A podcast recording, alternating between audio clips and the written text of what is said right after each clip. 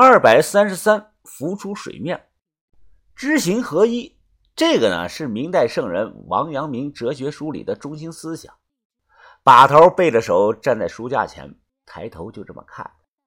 我的字呢是非常难看，但也能看出来这四个字写的真是好啊，不比西安诗人的书法差。用的是徽宗的瘦金体，铁钩龙画，气势非凡。哎，你们几个快过来看看！墙角呢有个四条腿的木头柜子。整个用一层防尘布盖着，揭开红布一看啊，这竟然是一座木漆金的老神龛。神龛的中部向内掏空了，有堆满香灰的香炉。香炉之后啊，摆了三个同等大小的木头灵位。我掏出手电照了照，木头灵牌能看到非常明显的牛毛纹，这都是小叶紫檀做的。三个灵位的最上方啊。都用红毛笔写了个字“殿”，然后从左到右啊，依次是先考汝人王父讳名王鹏之灵，先比汝人王母归明曾凤之灵，先比汝人长姐归明红花之灵，先祖考汝人长祖讳名昭义之灵。这一排四个灵牌。猛一眼看的人很是震撼。这灵位写的有说法，考呢是指男性，先考就是爸爸的意思。同理，先比特指女性，包括妈妈、姐姐。还有先祖考，意思是太爷爷。此时把头啊，目光锁定，紧紧的盯着那个先祖考的灵牌看，眼睛啊都不眨一下。没想到，怎么会是这个人呢？昭义，王昭义，王元杰父亲是王鹏，太爷爷竟然会是他。我问是怎么回事，把头缓了一阵子，才对我讲了他知道的。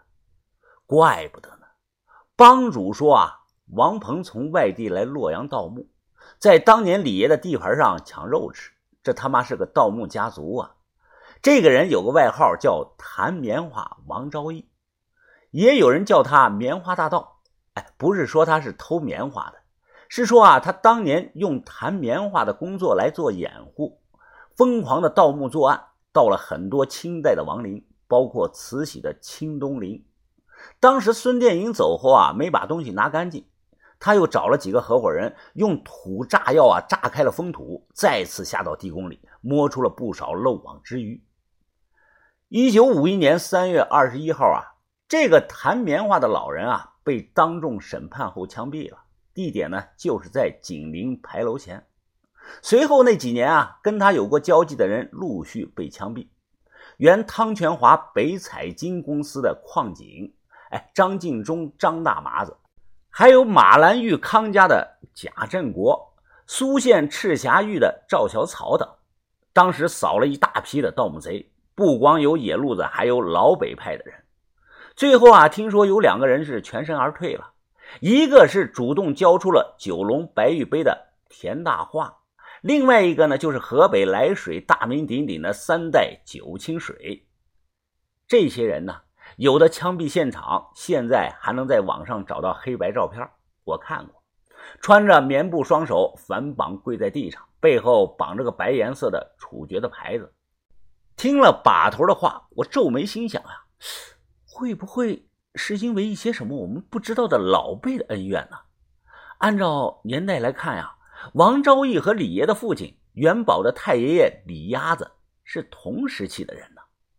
这个时候啊，帮主脸色阴沉的说道：“啊，基本能确定了，这就是王元杰的住处。可能当年二锥子埋了他们一家子，这小子命大没死，不知道怎么从墓里给刨出来了。”这小子长大以后啊，旧账新仇一起算，决定报复李爷一家的。把头眉头紧锁，点头的说道：“没错啊，帮主的确有这种可能啊。这个人住在洛阳，可能谋划了很多年，他也的确成功了。如今的李爷已经是家破人亡了。”帮主一脚踹翻了神龛。那几个木头灵位啊，掉在地上，香炉里的香灰也洒了一地。我呸！帮主怒声的大骂：“孬种，有仇就光明正大的报仇，像小人一样暗地里不敢露面，还找杨老妖强奸十几岁的小姑娘，偷偷摸摸的，我操他八辈子祖宗！”把头皱着眉问道：“帮主啊，你说的杨老妖是谁呀？”我把刚知道的事情啊解释了一遍。把头听的是目光渐冷，深呼吸了一口，把头说道：“哎，岳峰啊，你们都小心点啊！这个年轻人很厉害的，他把借刀杀人玩的是出神入化。如果如果不是我把孟尝叫来强硬的清场，恐怕结局已经定了。我知道把头说的可能的结局是什么。”李爷啊，被打死或者是判死刑。元宝知道小霞的事情后啊，自杀或者是气疯。宋氏兄弟啊，被李爷打死或者是进监狱。我们这伙人啊，被宋氏兄弟打死或者是活埋。就是我们躲过了宋氏兄弟，也可能受到误会中的青姨的报复。这个人还利用了懵懂无知的泡菜妹，利用了雷厉风行、做事狠辣的小青龙。这可以说是连环计呀，一箭四雕，手段非常的厉害。但把头啊，常说世事无常，计划永远赶不上变化。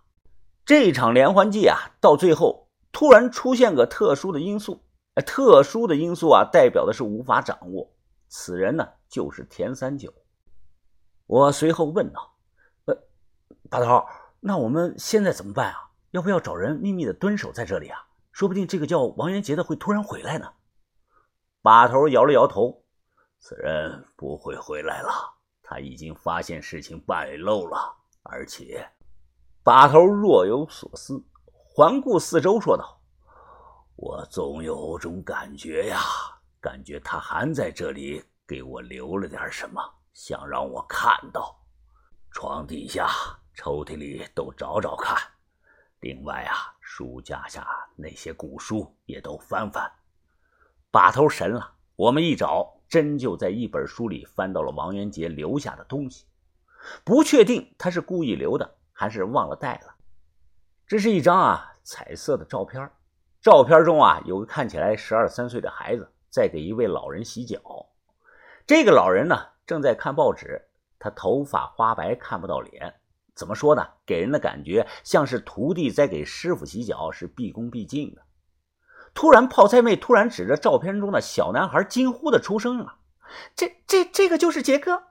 我瞪了他一眼，说：“你还叫杰哥？这个他妈逼呀，差点害死我们所有人！”泡菜妹的眼神躲闪，心虚的说：“对不起，我不知道。”哎，把头，你还在看什么呢？把头举起来照片，对着灯一直看。云峰啊！你眼神好，你看看这张照片里的白发老人，是不是脑袋后面扎了个小辫儿啊？我凑近仔细的看了，还真是。看报纸的这个白发老人脑后头扎了个小辫子，很小。随后啊，把头呢把照片放下，掏出手机翻了半天，打了过去。喂，刘爷啊，是我，先生。乞丐刘的声音传来。哈哈哈哈怎么了？突然想起来给我打电话了。把头说道：“啊，六爷啊，有件事情我想问问你，诸葛青这个人还活着吗？”诸葛青啊，啊，你是说的小报童诸葛青啊？把头说是。啊，不知道啊，多少年都没有听说过这个人了。诡计多端小报童，这个外号我都快忘了。哦，那刘爷您休息吧，我不打扰了。把头挂了电话，眼神中满是担忧。他犹豫了几秒钟，才开口说道：“希望不是吧？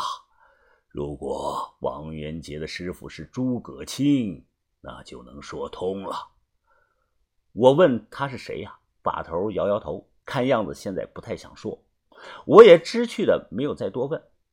找不到已经藏起来的王元杰呀，我们就开始全力的找这个杨老妖。这个人啊是个突破口，帮主一直怀疑说是杨老妖啊祸害了小霞。把头连夜给万事通打电话，给了他五万块钱，请他帮忙找这两个人。专业的人啊，干专业的事儿，五万块钱不是白花的。